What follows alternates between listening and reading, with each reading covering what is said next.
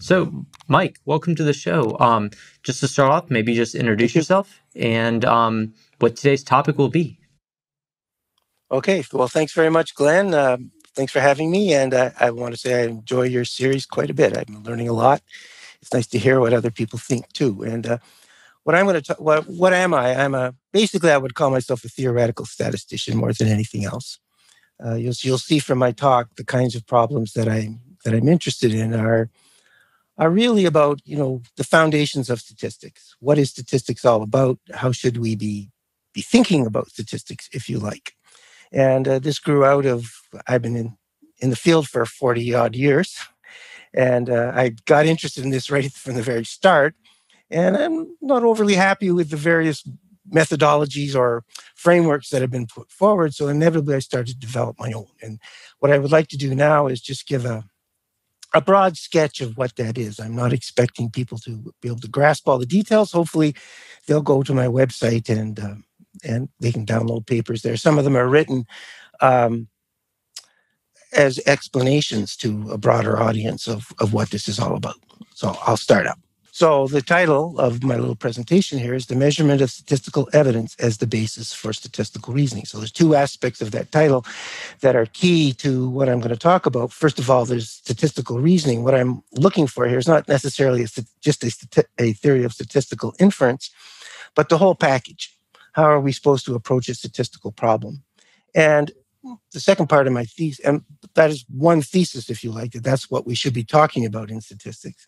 And the second part of, of that is well, I think that whatever that theory of statistical reasoning is, it should be based upon characterizing or measuring statistical evidence, something which I think our field is a bit vague about.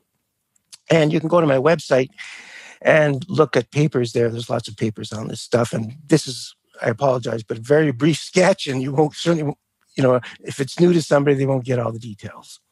That's for sure. Okay, so the basic problem.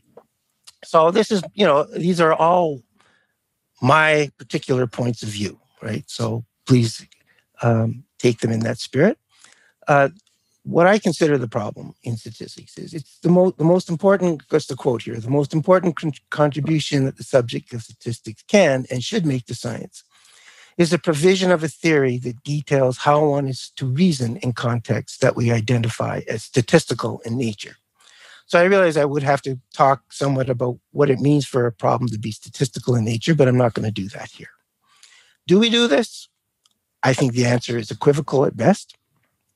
And so that's what concerns me. Uh, so, what is the basic problem we are trying to answer? And I, I expressed it in the following way.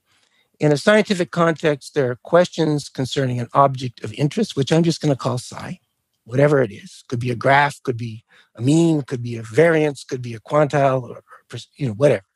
And we have data X that has been collected, and we believe this data contains evidence concerning the answers to a couple of these questions. What are the questions? Well, there's basically two that I can see. The estimation question, which I'll denote by E. You want to provide an estimate of psi based upon the data. And I also want to say something about how accurate my estimate is. So there's two parts to that, to answering that question. Similarly, with hypothesis assess- assessment, perhaps there's a theory that suggests a value, which I've denoted by psi naught of cap psi. And I want to say, do I have evidence in favor of that hypothesis being true or evidence against? And again, just like with the estimation problem, I want to say something about how strong I believe that evidence is. So there's there's two aspects here that are a little different maybe than other approaches to this problem. I want to be able to say I've got evidence in favor or against, and I want to say something separate from whatever that measure, whatever that determination might be, how strong that evidence is. Um, well, one thing for sure, if, as a statistician, if we want to be able to devise a theory to answer those questions, we have to assume that the data is being collected correctly. That's something one learns in statistics right from the start, and uh, that's what we might call as a subfield of design of experiment. And one aspect of that, sort of a key aspect of that, is we're supposed to be randomly sampling from various populations. Now, the truth is, in most applications, many applications at least, That's not true. Okay, that that raises an important point, and it's an important point about my presentation too, because I'm going to be talking about the ideal situation. I'm not trying to cover every problem that a statistician may encounter in their in their career, which may be very ill-defined, badly collected data, etc. Uh, I'm I, think whatever the answer is at the core, which is when everything is the way it should be, that must have an influence on what we do when things aren't the way they should be as well. So please understand that everything that I'm saying is is somewhat idealized. You know what we have to do when these assumptions like random sampling aren't met is we need to admit that, apply various caveats to whatever we conclude, and maybe there's methodologies also that we can employ to address the issues that might arise in such context. But anyway, here the data is collected correctly. Uh, so the other part, as I said, of my thesis is, however we answer these two questions, I want it to be based upon statistical evidence in the data. I want to characterize, measure, characterize the evidence in the data as clearly as possible to answer both questions. And that's the topic of a book uh, called Measuring Statistical Evidence Using Relative Belief that I published back a few years ago. And much of many more, I'm not going to do any examples here. There's many examples in there and much more detail on, on the whole thing in that book. So please have a look. Also, the papers, as I said, on my website.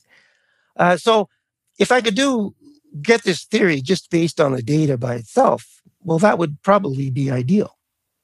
I don't have to add anything to the story because when I add things to the story, uh, the possibility are is that the things that I add are erroneous in some sense or arbitrary or whatever bad word you want to apply to it. But I don't know how to do that. So I'm going to have to add some things. And I'm going to try and add, I've got some characteristics of here of these ingredients. First of all, I want the smallest number. The smallest number I need, going back to my central thesis, to characterize statistical evidence. Okay. Uh, secondly, these ingredients, where do they come from? Well, they're choices.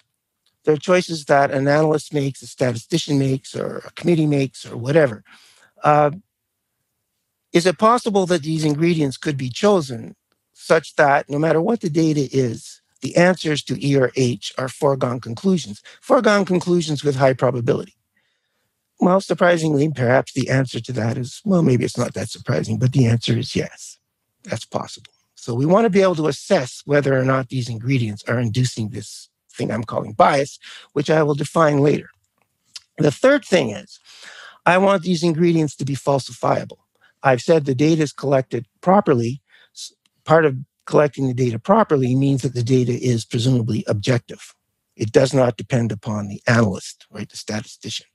So I want to be able to assess these ingredients against the data to see if there's any indication that these ingredients that I've chosen are, well, they're not, they're never correct. And sometimes it's not even clear what correct means, but at least they're not contradicting.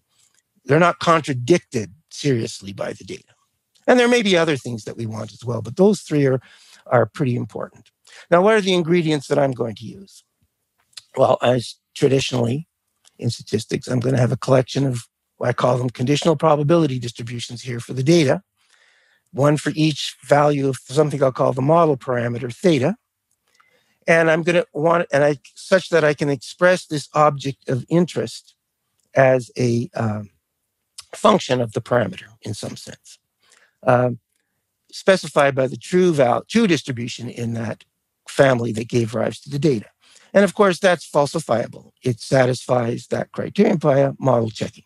Something that's part of the reasoning process, right? The statistical reasoning process. We pick a date, we pick a model. After we've collected data, we're supposed to check to see if that, that it makes sense in light of the data we've observed. Secondly, to get to this definition of evidence or characterization of evidence, I need a prior probability distribution, something that rel- relates uh, what my beliefs are about the true value in the parameter space. Is that falsifiable?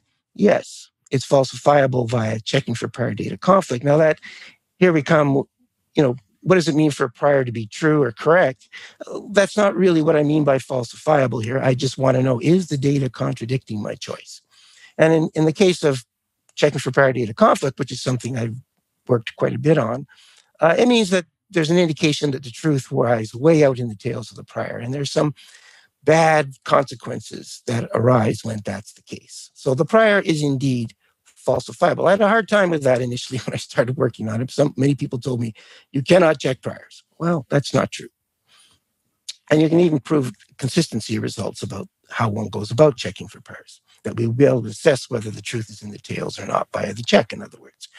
Also, Just for go ahead. ju- yeah, Yep. yeah, just for quick clarity on that, uh, when people are saying you cannot check the priors, or they mean that you cannot check the priors for conflict with prior data, or alternatively that you can't check priors with respect to the data currently under analysis. That's a good question. I don't know what, exactly what they meant by it because it was always pretty clear to me that you could check whether or not the data that you've observed is surprising, right? Uh, and I'll, I guess I won't explain in detail how to do that here. Um, but it's definitely, I think people more or less had the idea well, you know, you have the model and the model is generating the data. The prior is an arbitrary choice, somewhat arbitrary choice by the analyst. How can the prior be wrong? Right. So, how do you check a prior? There's no notion of theta being generated from the prior, for example. Right. So, they had the idea that doesn't make sense, but I think it does. Is that okay? Yep, yep, that's helpful. Now, there's another ingredient that I'm going to add here, and that's what I call the delta, the meaningful difference, because it, it crops up all the time. You know, we're measuring our data is the result of some measurement process. We measure to some finite accuracy. So all the data is discrete, and it's even bounded, right? And and these parameters and things that we want to know are also essentially finite, et cetera. Right? We can only know them to a certain accuracy, in other words, based on the uh, measurement process that we employ. And so that delta plays a role in what I'm going to say. So there's a distance measure on the set of possible values for psi. And so that if the, the difference between two of the values is less than or equal to this delta, then I don't distinguish them. And uh, the earliest paper I ever found on this is goes back to Boring 1919, where he's complaining that people are not distinguishing between, I think he called it mathematical significance, but what he meant by that was scientific significance and, st- and statistical significance, right? No, mathematical was statistical significance and scientific significance. So it's that that idea, which we're all pretty familiar with, I think, in statistics. But it's interesting, we're still talking about it 100 years, la- over 100 years later now. Now, when I've got the model and the prior, I now have a joint probability model for the theta and the x. I'm not presuming the x, the data is observed yet. Now, here are the rules that I'm going to use when I derive my inferences. So I've got a probability model. Uh, I'm going to note a usual notation for probability models, a sample space, a sigma field, and a probability measure.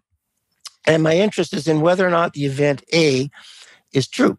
So I've, uh, some response has occurred, little omega. Is it in A or not? I don't know. But I do observe, I get some data. I observe that little omega, whatever it is, is in a set C. And I'll assume here that the probability of C is greater than zero, right? And here's my first principle the principle of conditional probability. Initially, my beliefs about A are expressed by the probability of A.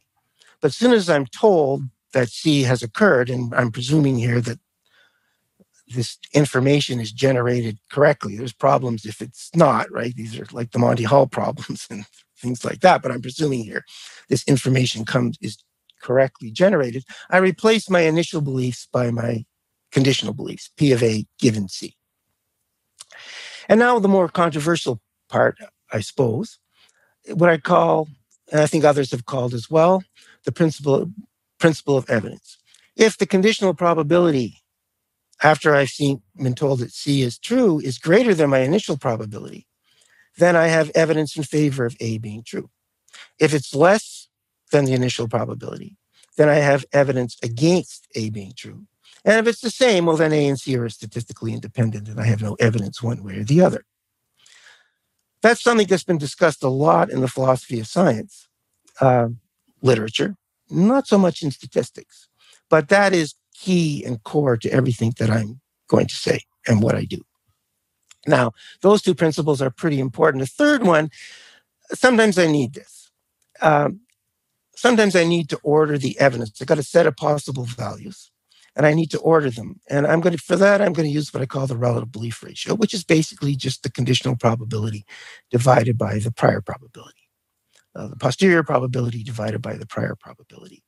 Uh, and if that's bigger than one, I got evidence in favor. If it's less than one, I got evidence against.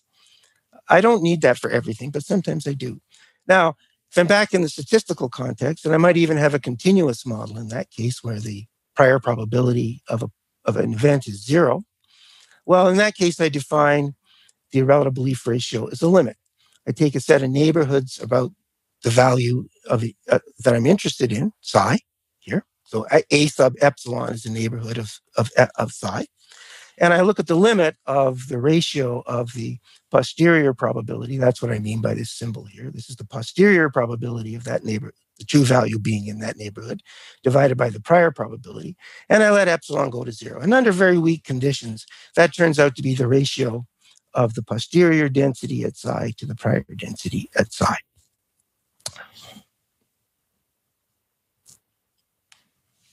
Now, what about inferences? So I want to answer those two questions, the E and the H question. And surprisingly, all I need is those three principles. Okay. Uh, so I have an ordering of the different psi values according to the relative belief ratio, which is ordering them in the sense in, from how much, you know, there's evidence greater than the, the relative belief ratio greater than one, it orders all the all the values of psi which have the relative belief ratio greater than one in terms of how much evidence they have in favor. And of the ones less than one, it orders them in terms of how much evidence there is against. Right. So to estimate, I'm basically forced, if I'm going to use the relative belief ratio, to find the maximum value of the relative belief ratio. Now, the interest, more interesting part of that perhaps is well, I want to say something about the accuracy of the estimate. And for that, what I'm going to do is I'm going to quote, and evidence that part of the story I think is pretty clear. When it comes to the second part of my inferences, assessing accuracy or strength of evidence, that's a little more ambiguous. And in fact, there's not necessarily one number that you want to quote. There may be many things that you want to quote to assess accuracy or strength. But here, the fundamental concept, I believe, is what I call the plausible region. And what is that? That's this thing here. That's just a set of psi values for which there's evidence in favor. Okay, so I know this value, you can prove it actually, that the estimate, I call the relative belief estimate, lies inside the plausibility region. And so I'm going to measure the size of the plausibility region. And there's a bunch of ways you could do that. You could quote the volume if it's a Euclidean set. You could quote the prior probability. And you also probably should quote the, the posterior probability because that's measuring our belief, how, how strong our beliefs are that the true value is in that set. And that only, interestingly, uh, although I've expressed it in terms of the relative belief ratio, I don't need the relative belief ratio to define the plausible region. I could use some other valid measure of evidence. For example, the Bayes factor is a, is a valid measure of evidence, and there's other ones. As they're valid if they agree with the principle of evidence, right? There's a cutoff such that bigger than the cutoff I've got evidence for, less than the cutoff I've got evidence against. So I could use some other valid measure of evidence to get my estimate up here, but they all lie in the plausible region, which is very nice. Now, what about hypothesis assessment? Well, right away, I've got a measure of evidence. I want to assess the hypothesis that psi is equal to psi naught. If the relative belief ratio at psi naught is bigger than one, I got evidence for yes in favor. If it's less than one, I got evidence against. And then I want to measure the strength. And there's various ways one can do that, but one of the more ways that works seems to work quite often is to calculate this posterior probability. What's my belief that the true value has a relative belief ratio less than or equal to the value, the hypothesized value? So if I've got evidence in favor and this is a big probability, that's telling me I have strong evidence in favor of the hypothesis. If I have evidence against and this is a small probability, that's telling me that I've got strong evidence against the hypothesis. That's the idea. Now, bias. And this is another probably the more controversial, most controversial part of what I'm saying, at least to, to Bayesians perhaps. But I think bias calculations are necessary if, as part of assessing the quality of a study. Should we accept, and this quote, I'll just read it, should we accept the results of a statistical analysis that reported evidence against or in favor of this hypothesis if the prior probability of obtaining such evidence was approximately one when H naught is true or false. And I think if you reported these characteristics of a study, so well, your prior probability of getting evidence against was even when it's true is 0.9 and you reported evidence against, well, that would say something about the quality of your study and your results, right? Um, this is connected in the in the case when you've got evidence in favor. This is connected with what's known as the Jeffreys-Lindley paradox, and I would suggest that measuring bias in that case really tells us what's going wrong in the Jeffreys-Lindley context. Okay, so hypothesis. There's there's two problems. I've got to tell you how to measure bias in both. So I want to measure the bias in my ingredients for the hypo- hypothesis that the true value of psi is psi naught. And the way I do that is I just calculate. Well, okay, the, the conditional probability, conditional prior probability, don't worry about the symbols, but this is the conditional prior probability, given that the null hypothesis is true, that I don't get evidence in favor. So if that's a big probability, I know my ingredients have bias against the null hypothesis. Similarly, for bias in favor, and this is where this meaningful difference comes in, I calculate the maximum probability of not getting evidence against H naught when it's meaningfully false. And basically, what we want in a hypothesis assessment problem like this is we want both these probabilities to be small. If they're big, that's suggesting that there's a problem with this with the study. Whoops, I think I skipped a slide. Yes, for estimation, the bias against here, it's measured by the cover by one minus the coverage probability of um, the plausible region. What's the prior probability that the plausible region, remember the plausible region is a set of all values when the hypothesis was true, but actually I, now I'm integrating and averaging over all possible values of psi when estimation because I don't know what psi is. I'm asking here, well, what's the prior probability that the true value is not in the plausible region? If that's a big number, that big probability, then I have bias against in the estimation problem. And similarly for bias in favor, what's the prior probability that the implausible region, and the implausible region is the set of all values that have evidence against them. So the psi naught is false.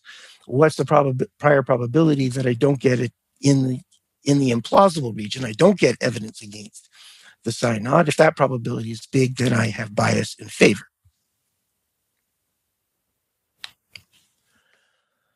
Well, I won't go through all, all of this here, but I'll just say this that um, both biases can be controlled. They can be calculated in any of the two problems, and they can be controlled. How do you control them? Well, they go to zero when you increase. You can't look for a prior that that will minimize your biases because what happens is was one bias goes down, the other bias goes up. You're sort of seesawing a little bit, but the main the method for controlling bias, and that's part of the design of the problem, right?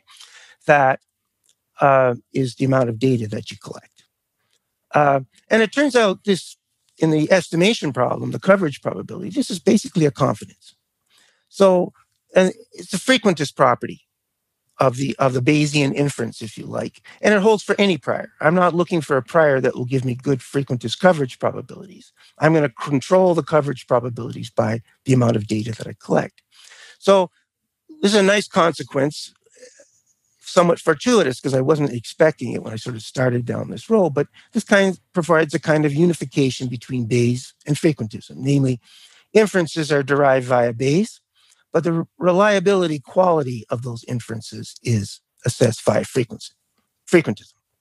So my last slide, and this is what I call at least the skeleton of what I would call my theory of statistical reasoning. First step is the hardest step to choose a model. The second step, one elicits a prior. That what I mean by that is based upon what you know about the phenomenon in question, you have to come up come up with an argument for a prior. You don't go looking for one off the shelf, right? You you're going to have to think about it and come up with a prior. Of course, we have this the, the delta, the characteristic of inference, interest, right? The um, meaningful dis- difference for the characteristic of, of interest.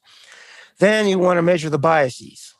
And use, um, based on your bias calculations, determine the amount of data that you want to collect. once you've got the data, you can check your model. And if it's found to be wanting, then you're going to have to do something to fix it, right? Similarly, after you've checked the model, because if the model is wrong, there's no point in checking the prior because the prior is relative to the model. If you've checked the model and you've not had any reason to reject it, uh, you check the prior. And again, you have you have to modify that, and that's actually a much simpler problem. And there's some literature on my website, papers about my website about that. And then finally, there are the inference steps that I that I just went through, and that that comprises, for me at this point in time, at any rate, what I call a theory of statistical reasoning. Thanks so much for that. Um, I'll, I'll admit, uh, as someone who's basically, uh, well, by the time people see this, they'll have uh, seen some of the science for pseudoscience. Uh, this is a little bit of a step change for me, um, going from uh, reading about uh, uh, scientific philosophy uh, back into uh, a more uh, formal statistical form of argumentation. So, well, one thing I, I, I, I would say, if you've been reading about philosophy of science, is I think it's closely connected with some many of the things that are talked about in the philosophy of science, like the Popper's falsification, right? And also, I give the people, the philosophers of science, a great deal of credit for. There's lots of discussion in that literature about evidence, about statistical evidence, and in particular, the principle of evidence right? They they often find counterexamples to the principle of evidence, right? Things like Hempel's the Raven paradox and things like that. But I think when you cast these things in the statistical context, and this is in the book in part, that many of their paradoxes can be dealt with. Yeah, I was just uh, thinking maybe for people who are uh, just needing to get warmed up into the idea, what is um, what would you say sort of subjectively, or what um, what are some of the core ideas that would help people sort of distinguish what you're discussing versus what they've already seen in their yeah. in their other in their yes. The, the, the key the key concept, the key idea is to come up with a theory which is based upon characterizing or measuring statistical evidence as clearly as possible. Um, you know, we have ideas from frequentism, for example. I mean, my origins, by the way, are frequentism. I didn't, I, I, slowly morphed into a Bayesian, and now I've kind of morphed into some hybrid of some kind, right? Uh, to a certain extent. But, you know, take how do we measure evidence in frequent statistics? The best one can come up with, I suppose, is the p value. People make reference all the time. Well, the evidence in the data says this. You know, oftentimes they use loss functions to derive statistical inference, like they use quadratic loss, right? We use quadratic loss. Well, the problem there is it's not falsifiable. I don't know how to falsify a loss function, right? That that violates one of my requirements for um, um, um, an ingredient to a statistical analysis. Um, so, from frequentism, if we thought about how one characterizes statistical evidence, it'd probably be via the p-value, and I think probably most of us now are quite familiar with many of the issues that arise via p values. It just does not seem to be a very good tool for the assessment of evidence. If they have had some exposure to Bayesian inference, then they know about the Bayes factor.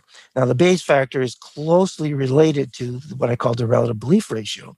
It's just that the Bayes factor is the ratio of the posterior odds in favor to the prior odds in favor. And plus uh, there are some differences too with how people calculate Bayes factors in practice. Typically, they're used for hypothesis assessment, and people employ what are called sharp sharp priors for the calculation of Bayes factors. And if you don't employ a sharp prior, and you define your Bayes factor in the continuous case as a limit, as I did for the relative belief ratio, you get the relative belief ratio. In fact, the Bayes factor can always be defined in terms of the relative belief ratio, but not the opposite. So I, rather than Bayes factor, which people are probably somewhat familiar with. I use the relative belief ratio, but the ideas are very similar. I also I also demand that the relative belief ratio be calibrated, whereas what many people are doing in the literature, they just quote a, a Bayes factor, and if it's a bigger than a certain number, well, that's strong evidence if it's, you know, this kind of thing in favor. And I think that's not correct. I think you have to calibrate these quantities. Does that help? Yeah, um, and I was just actually to follow up. I, I didn't want to interrupt you, uh, but I, I did have a question a little bit earlier. Um, with regard to the p-value, because for example, um, when you talk about uh, the problems with the p-value, um, there are several there's some I would say there's some problems with the p-value, and then there's some problems with the people using p-values. And yes. Um, so I guess could we just rewind on that one and just say, yeah, okay. I, I don't blame the I, I don't I don't really blame the people who use the p-value incorrectly, because I think what they're searching for is a sensible measure of evidence, and the fact that the p-value does not behave sensibly. Okay, you can criticize them for not understanding that. Yes. But I think what we want is we want a measure of evidence that, that behaves properly. So and the p value doesn't. For example, I can't get evidence in favor, right? Mm-hmm. It's not possible. Uh, well, that right away, that says something's wrong. And people try to justify that by saying, well, that's Popper's falsification idea, right? We can only get evidence against. And I would counter argument, counter argue to that. And this goes back to, to thinking about reasoning. If we think about a, a logical argument, a logical argument, you deductive reasoning from one of your previous um, sessions, uh, there's two parts to that, right? There's the rules of inference that we apply to the premises, like modus, modus ponens, that kind of thing. And if we apply those rules correctly, we know that we have a valid conclusion based upon the ingredients. Now, the, ingre- the premises here. Uh, the premises may be wrong in terms of the particular application, so then you don't have a sound argument. But still, I want to make the same split when I'm talking about statistical reasoning. So when I have the ingredients, I want to reason based upon those as being correct. And it means I want to be able to get it, they're correct. I want to be able to get evidence in favor or evidence against. Now, whether the ingredients are correct or not, that's the falsification part of the argument, the checking the model, checking the prior. In a logic, we separate those two activities. And I think we should do the same thing in statistics. Cool. And I guess uh, on the issue of logically separating the two activities, um, let's rewind and talk a little bit about, um, for example, prior checking. Yeah. Um, so I guess there are a few ways that would come to mind from that. Um, and I'm probably not enumerating them all, but uh, I would consider some of them, for example, being um, effectively there is you know actual prior data um, against which we can compare the priors.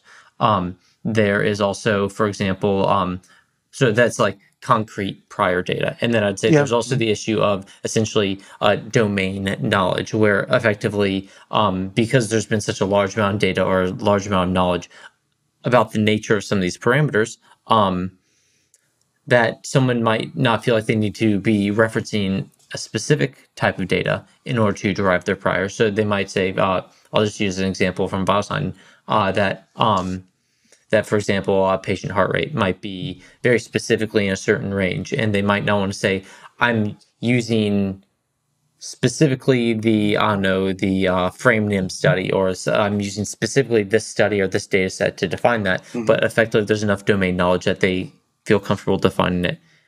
And then there's also an issue of, uh, for example, uh, people actually d- deriving their prior from the data currently under consideration of analysis. And I know that this this happens quite a bit. For example, um, uh, just a quick example, like uh, in a lot of uh, frequently Gaussian process work, for example, where people essentially they like the sort of machine learning method of setting your mean to zero, and therefore you basically scale and uh, uh, relocate your data, and effectively your prior is informed by what the data is currently. Mm-hmm. Um, mm-hmm. well, if you go back to uh, first of all, the the formalities here are the inference step. Mm-hmm. Well, how one checks a model, how one checks a prior. There's lots of different ways that one can do that. You want some properties. You want you want whatever method you're using to have some kind of consistency property. You know that it does I increase the amount of data that I that I have that I'm going to detect model failure or I'm going to detect problems with my prior. And the methods that I employ and are discussed in the book do satisfy those properties. Um, the other, the other um, aspect of, of, of your comment is, and, and you know, you, you yes, you could use other data. I don't. I, that's not really what how I've looked at the problem. I've based the problem on or, or checking the prior on the actual data that I have. Okay. The um, and there's methodology for doing that that is that is consistent, right?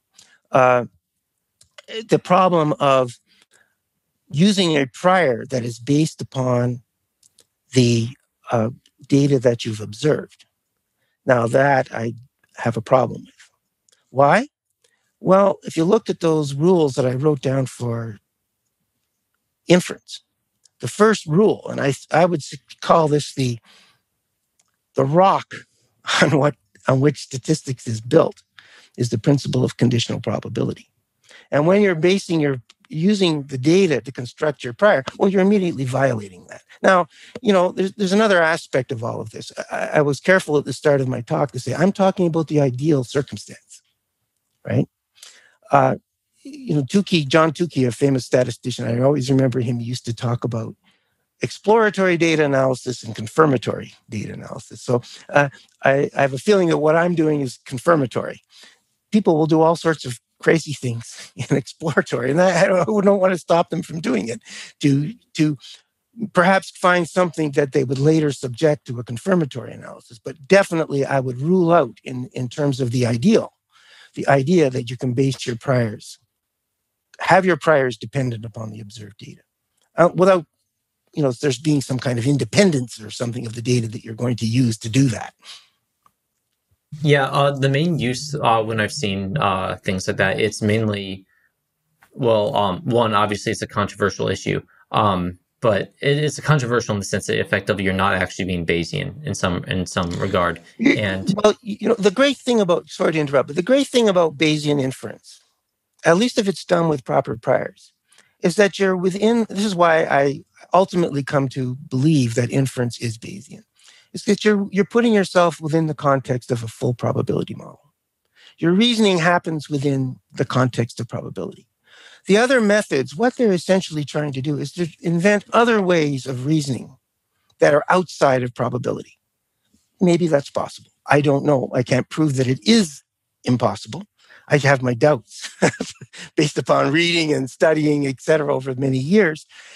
At any rate, I know the core is probably, I feel the core is probably Bayesian. I stay within the context of probability. I don't go outside of, of probability theory. And when you do what you are describing, that's effectively what you're doing. You're going outside. I mean, conditional probability is a is an axiom of probability, right? It, and it's the first axiom of inference, I believe. So, in an exploratory analysis, if that's something that you want to do, I, I, certainly can't stop you, but you be honest about it in reporting your results, and I, I would not accept that as being good statistical reasoning. Yeah, I guess the uh, some of the context in which it's used, for example, is when uh, essentially where you might have a, and I'm I'm not using this, I'm just providing the argumentation. Um, I'm not particularly endorsing it. Um, well, one one thing is just when you know it's just useful, where the people just say, you know, it might not actually adversely affect what you're trying to do. Yeah. Um, well, that's right. But I'm a purist. Yeah. Right. I'm a purist. I don't know what these words useful and you know and, and qualitative comments about what its influence. I don't fully understand what those mean. Now, uh, there's another way in which that could be employed, and I think could be part of formal statistical reasoning. Namely, you think of collecting a certain amount of data first and use that to build a prior. And then use that prior based upon that data. Don't use that data as part of the inference step and subject that prior to the um, analyses that I d- talked about, right? The checking for prior data conflict, measuring bias, that kind of thing. So I don't rule out the possibility of using a prior that's data based, but I don't want the prior to be fully based. I know I can't use the prior based fully based based on the full data set because that's going to violate one of the basic principles of inference. Yeah, actually, that sounds quite a bit closer to what um, how I uh, did things. Uh, because just very simply, although I'll say I had the advantage of a very large amount of data and a very strong reason on which uh, not only did I have a large amount of data, but I had a very good reason knowing that I could basically hold out some data and have my ah, sort of more. Uh, I, I was essentially I was never penalized for having my um, um, my idealism, if you will. Um, and I'll just give you the context on that real quick because maybe, maybe it would be fun to talk a little bit about uh, mm-hmm. derivation of priors because we actually haven't talked about that much. I just realized um, yeah. as you're saying that uh, we haven't talked about that much, uh, not only on this series but in the podcast as a whole. Um, which it doesn't think, get that much talked about. How many papers do you see uh, in the literature talking about elicitation of priors. Actually, I started back a few years ago. Every time I talk about a Bayesian problem in a in a paper now, I say how I'm going to elicit the prior. I uh, but, my, but, oh yeah, sorry. no, no, my my uh, my way of uh, grabbing some priors was actually um I uh, did a uh, Bayesian optimization regime, so it actually looked around from the previous data that we had and essentially picked out uh, personalized priors for the individual patient. So the idea was like if you're if you have hundreds of patients under observation, this is for uh, oh, I guess you've seen some of the stuff where basically we have these personalized time series models and um, they are um, we want to use priors to regularize the time series mm-hmm. and essentially um, there are obviously an infinite number of priors and the question is like how do you measure how well they do and uh, basically my thing was saying okay if we um, if we do treat this as sort of like a black box optimization problem and we say how do we parameterize these priors and saying like can we find good parameterizations and can we grow the um, the prior parameterizations um, to sufficient complexity mm-hmm. such that they actually just these priors are good at describing the patient for things for tasks like forecasting and things like that. But um, I guess very quickly just to uh, just to maybe kick off um, a conversation on uh, selecting priors. Um, mm-hmm. I'll I'll say what I did, and it's open for critique. Um, okay. So yeah, yeah, I'll, I'll, be the punching bag on this one. So, um, which it, it, it's only fair, um, I guess. Uh, so what I did was um, we had these patient uh, time series, and we know that, for example, um, a patient's vital sign for, say, respiratory rate, how fast they breathe, um, we know that it probably falls between about uh, maybe five breaths per minute, two breaths per minute on the lowest end. It can be upwards of you know 60 breaths per minute on the highest end if they're in a severe physical physiological state.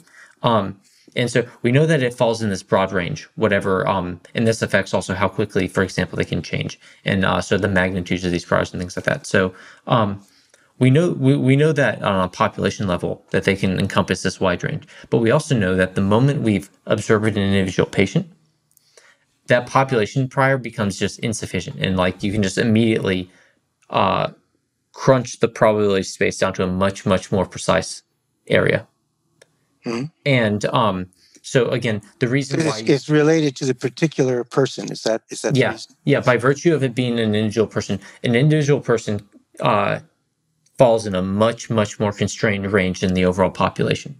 Um, and so the reason that we wanted to update these with regard to the person because effectively you have this big floppy prior that doesn't do any form of regularization. I would actually go so far as to say a prior based on a global distribution like that doesn't actually reflect our prior belief. Like I, it's definitively not what I believe because I believe that they would actually fall in this much smaller range. Mm-hmm. So, um, the advantage of having essentially this very high high frequency data was that I could grab say the first five minutes, first minute, even sometimes the first observation. I tinkered around with this or actually said, just give me the first observation, like out of something that's a secondly acquired data, just give me the very first observation and I'd set I'd rather set that as my prior mean mm-hmm. than say I'm going to be agnostic and I'm set it to the population mean.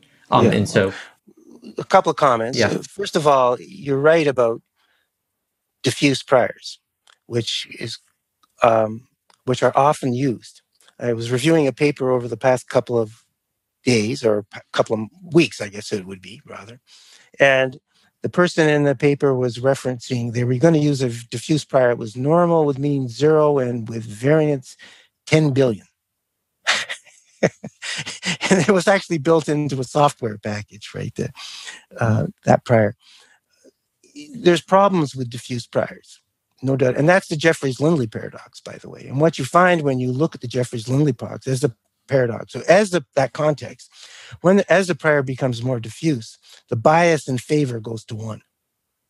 And this explains, for me at least, what the Jeffreys Lindley paradox is all about. You don't want to use a prior that's, even though you think that I'm being non informative by taking a, prior, a very diffuse prior, in fact, you're biasing things in favor of a hypothesis in that case, the, the particular context discussed. Now, the other thing you just sorry. intuitively, just intuitively on that, are you, when you say it's biasing things in favor, um, is the idea that effectively any aspect of the prior that would contradict the data is being washed away, or um, on an intuitive level? What well, I can explain it in terms of that prior probability, right? The the the well, first of all, whether, whether it's the relative belief ratio, it's the Bayes factor in that particular problem, or it's the posterior probability. They all converge to the maximum value as the prior becomes more and more diffuse. Okay, so you got a let's say you got a normal mu naught sigma naught squared or tau naught squared. So tau naught squared goes to infinity. All these measures of evidence go to their maximum value, even when the hu- hypothesis is false. Okay, so that's bias. And we can measure that before we actually. So I'm going to use this prior. I can measure that bias before I actually see the data. So, oh, gee, if I want to use a prior with a variance of 10 billion, I'm going to have to collect an awful lot of data to make sure I don't have, I'm not biasing things in favor. And again, bias in favor means I'm going to get evidence in favor of the null hypothesis, even when it's meaningfully false. Okay. So is, is that okay? Uh, that, that, that's how yeah, uh, yeah that's good. My response to um, diffuse priors. Now, the second thing you talked about was using part of the data to derive a prior. I have no problem with that. And I don't think it contradicts anything that I said, as long as that data is also not part of the inference part. But also, I think there's this critique, right, that that one should one has to go through, is to say, okay, do I have bias? Even with the prior I chose based upon previous data.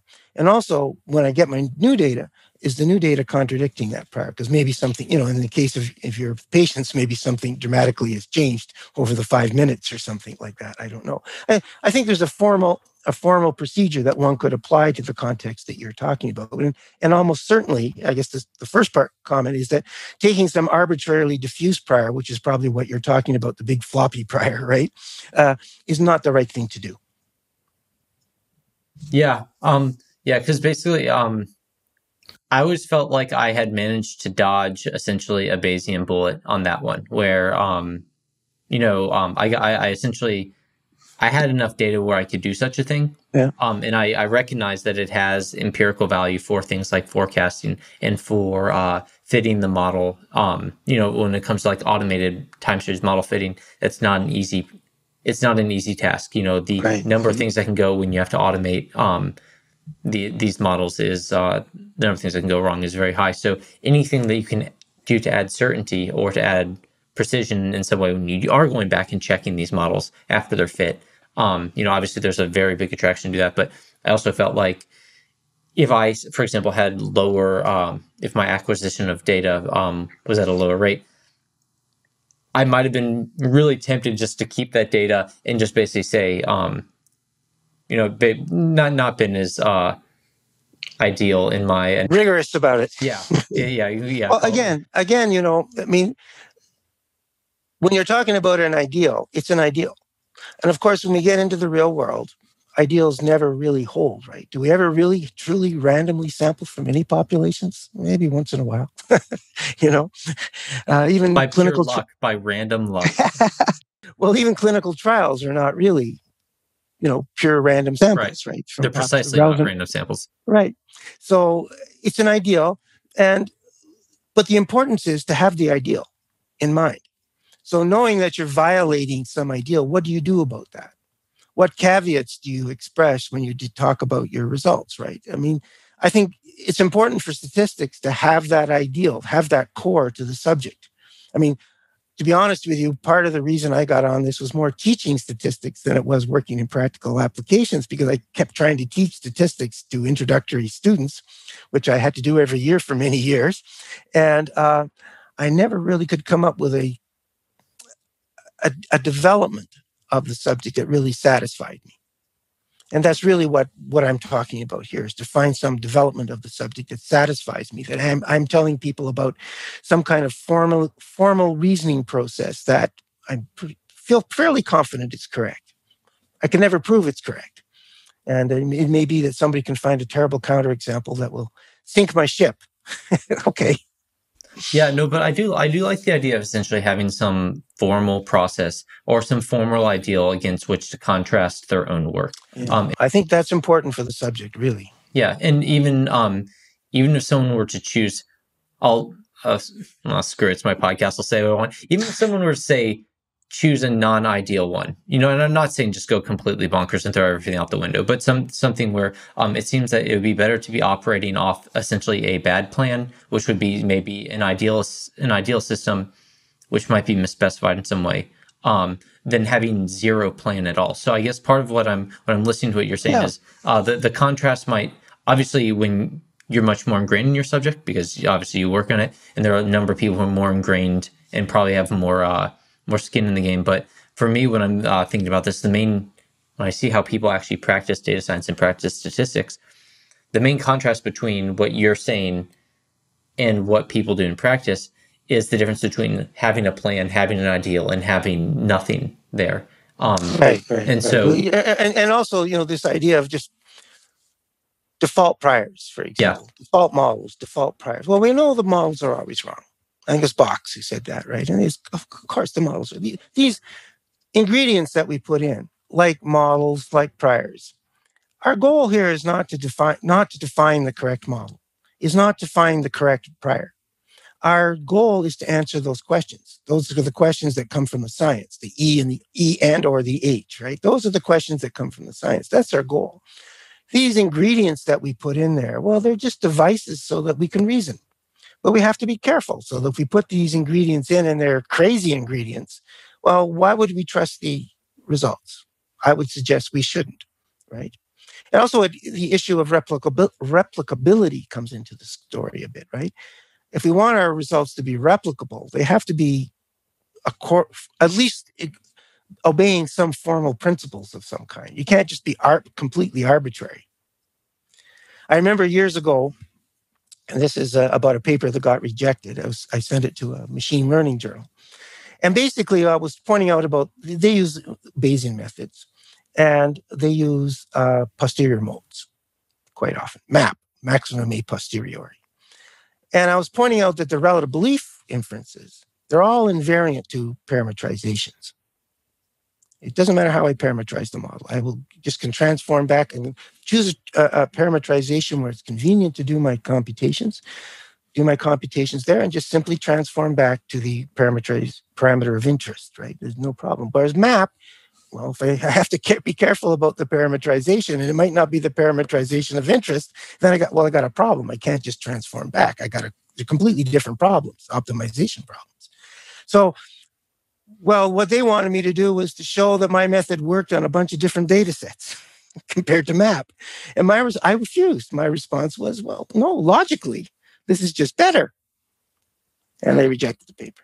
Yeah, no, yeah. As someone who's definitely in the machine learning community, I am uh, sympathetic to the. Um, it's annoying sometimes when people realize that there is more to there's more to reasoning than just empirical comparison. Right. That, um, what was it you, you, could get one data set where a MAP would work better than than than the relative belief estimate. You know, I don't see any reason why you would, it would look better. Like even in a simulation, it might look better. Yeah, that's um, it's actually um I, have you know I've if you've been listening I, have been I, have pointed this out a number of times where my uh, distaste for for example the battle of the algorithm approach to uh, scientific discovery and right. uh, advancement where essentially the purpose of a paper is essentially to compare an ROC curve or some forecasting, like some metric, um, and effectively the entire paper then becomes it revolves around just comparing two algorithms or two or three or four or yeah. five. I've seen them like that, right, yeah. as well, right? There are yeah. multiple algorithms, and sometimes one's better than another, et cetera. Well, you know, I, I guess my my thrust is to go back to some basic principles that tell us what we're supposed to do as much as possible. Yeah, and just because I think that gives a power to to statistical reasoning. This is what we're all doing. We're all reasoning statistically, right? But if if it's if it can be anything, then it's nothing.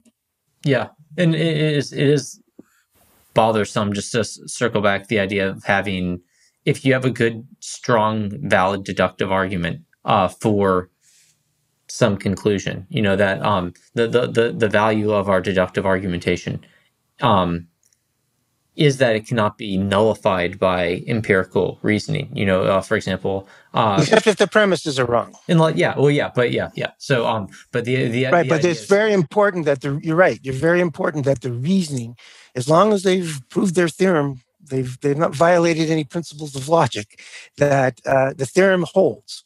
Actually, it reminds me. Um, this is a bit of a tangent, and I'm a little bit worried because I know you're at Toronto, but it reminds me of um, there's a Radford Neal paper. I think, oh yeah, sure. Yeah. I, I, think he was talking about. It's like, oh man, I'm like I'm I'm I'm, I'm sweating over here now. Uh, but you know the um.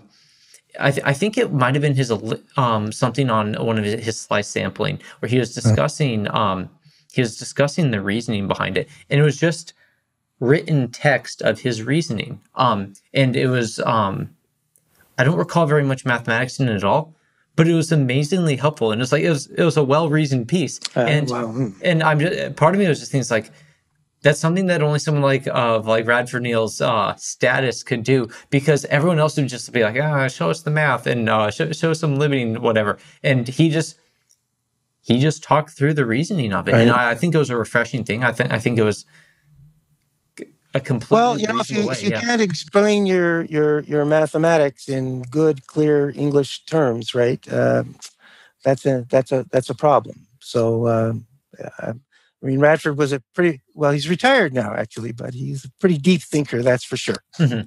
Yeah, I was. Uh, yeah, I mean, in, in his in his case, it was I think actually it's, it's, now coming back to me. I think it was he was explaining why um his sampler had a uh, actually exhibited the Markov property, and he just uh-huh. wrote it out one way and then said, okay, now and then we're going to go back the next other way. Um, and yeah, anyway, um, yeah, no, I, I think that is very helpful, and obviously, well, I think one other thing I would say about what I'm proposing, this approach is, as far as the inference goes, it's dead easy I mean, I'm not saying it's easy computationally, but from the point of view of principles, right? It's, it's very simple. I mean, if you look at other axiomatizations of Bayesian inference, for example, the Savage axioms, there's like seven or eight, I forget the exact number, and some of them I don't even really believe. so uh, this is very, and it's really the principle of evidence. That's really something that that that people should think about. I mean, I've get you know sometimes I'll get reviews, anonymous reviews. They'll say they don't find the principle of evidence intuitive. And again, the principle of evidence is if the probability goes up, when you condition on the data, you got evidence for. When it goes down, you got evidence against in the data, right? The data is telling you to believe less, more strongly or less strongly about whatever the hypothesis or, or event in question is. And some people claim that it's not intuitive, whereas to me, it seems very intuitive and very simple. And all the inferences that I talk about in the different papers and whatnot, they all essentially derive from that. Cool. And um, I guess since I know that we are running out of your time a little bit, uh, what would be some good, I guess, final? I'll let you decide sort of the final topic and um, what what what the final idea that we kick around is. Oh, that's um, well. I, I guess I, I've already gone on about we need to have a theory of statistical reasoning that we collectively, as a discipline, as a subject, identifying as being correct statistical reasoning. And that's what I'm aiming at in my research and what I'm presenting, in my papers that I write and uh, books, etc. Um, I mean, there's resistance to that too, right? I mean, because there are different different points of view about what is the right way. I mean, if you got frequentism. Yeah, I was about to say, it's like, well, what do we do with the apostates? You know, um, whoever whoever runs afoul, like, what, what happens to them? What what is their place?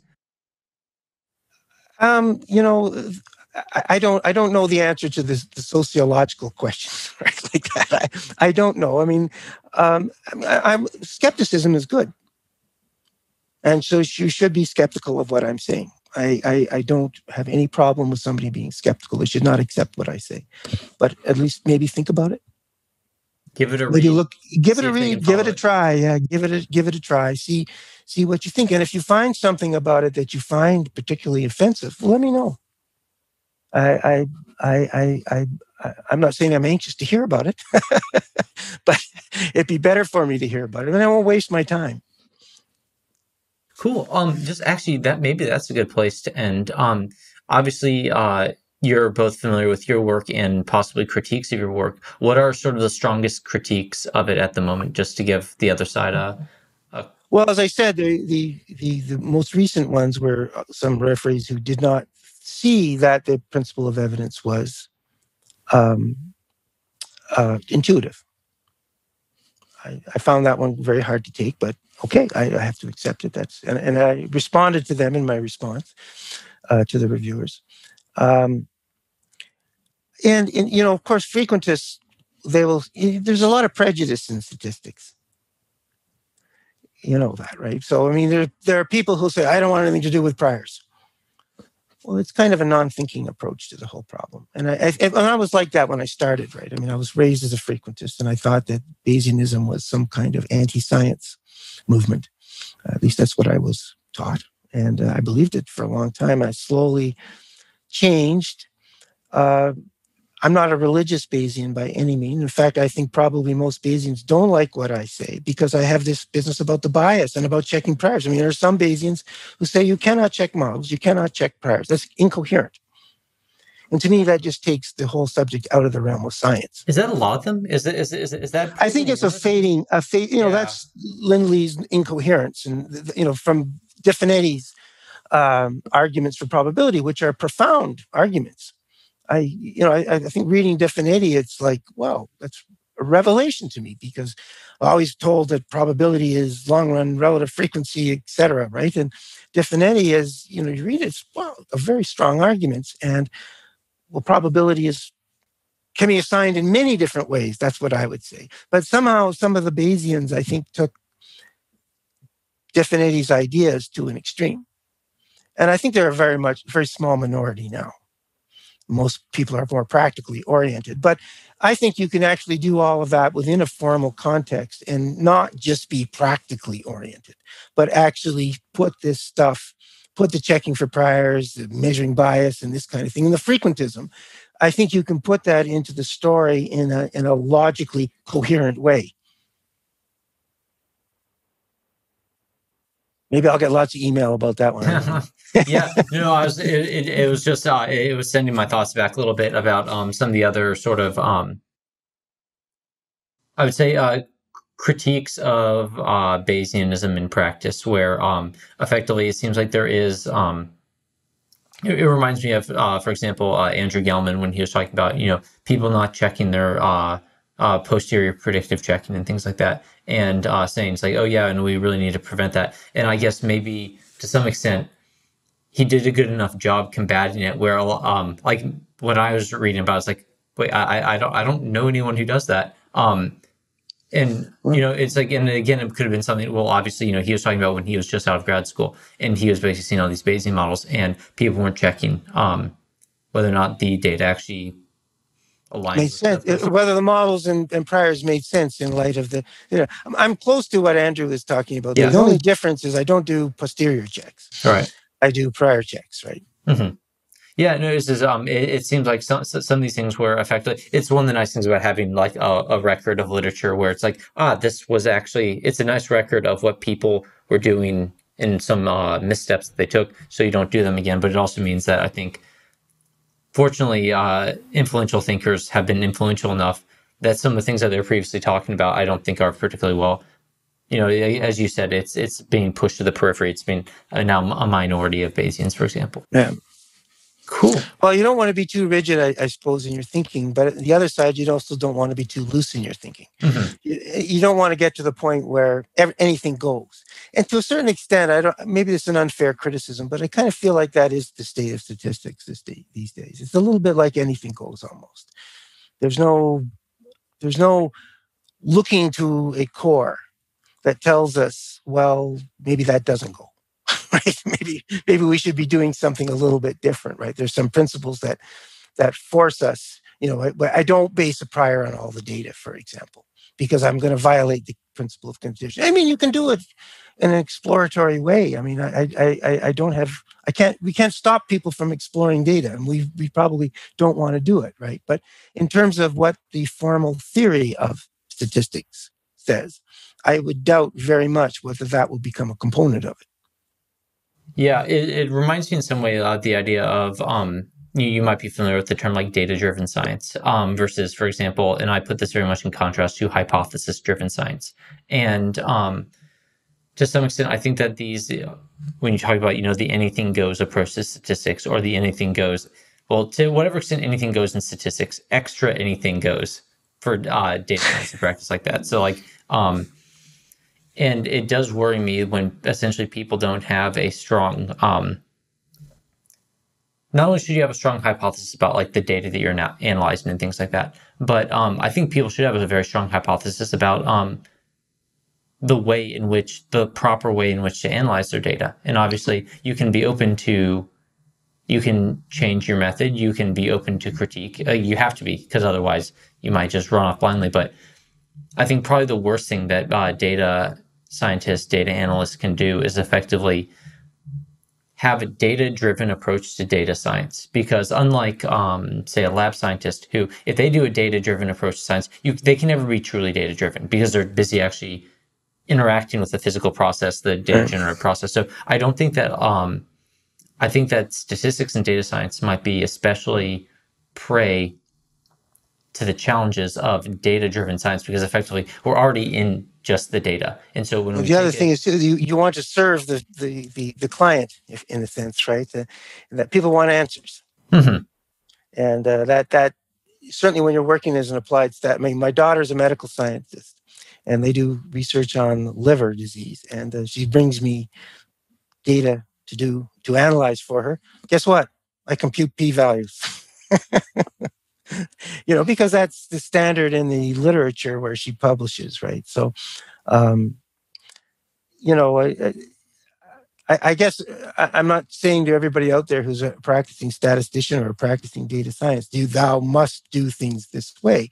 But I do think again that that that we want to try to identify a core for our subject, so that we're not just going off in all sorts of different directions. What's right? What's wrong?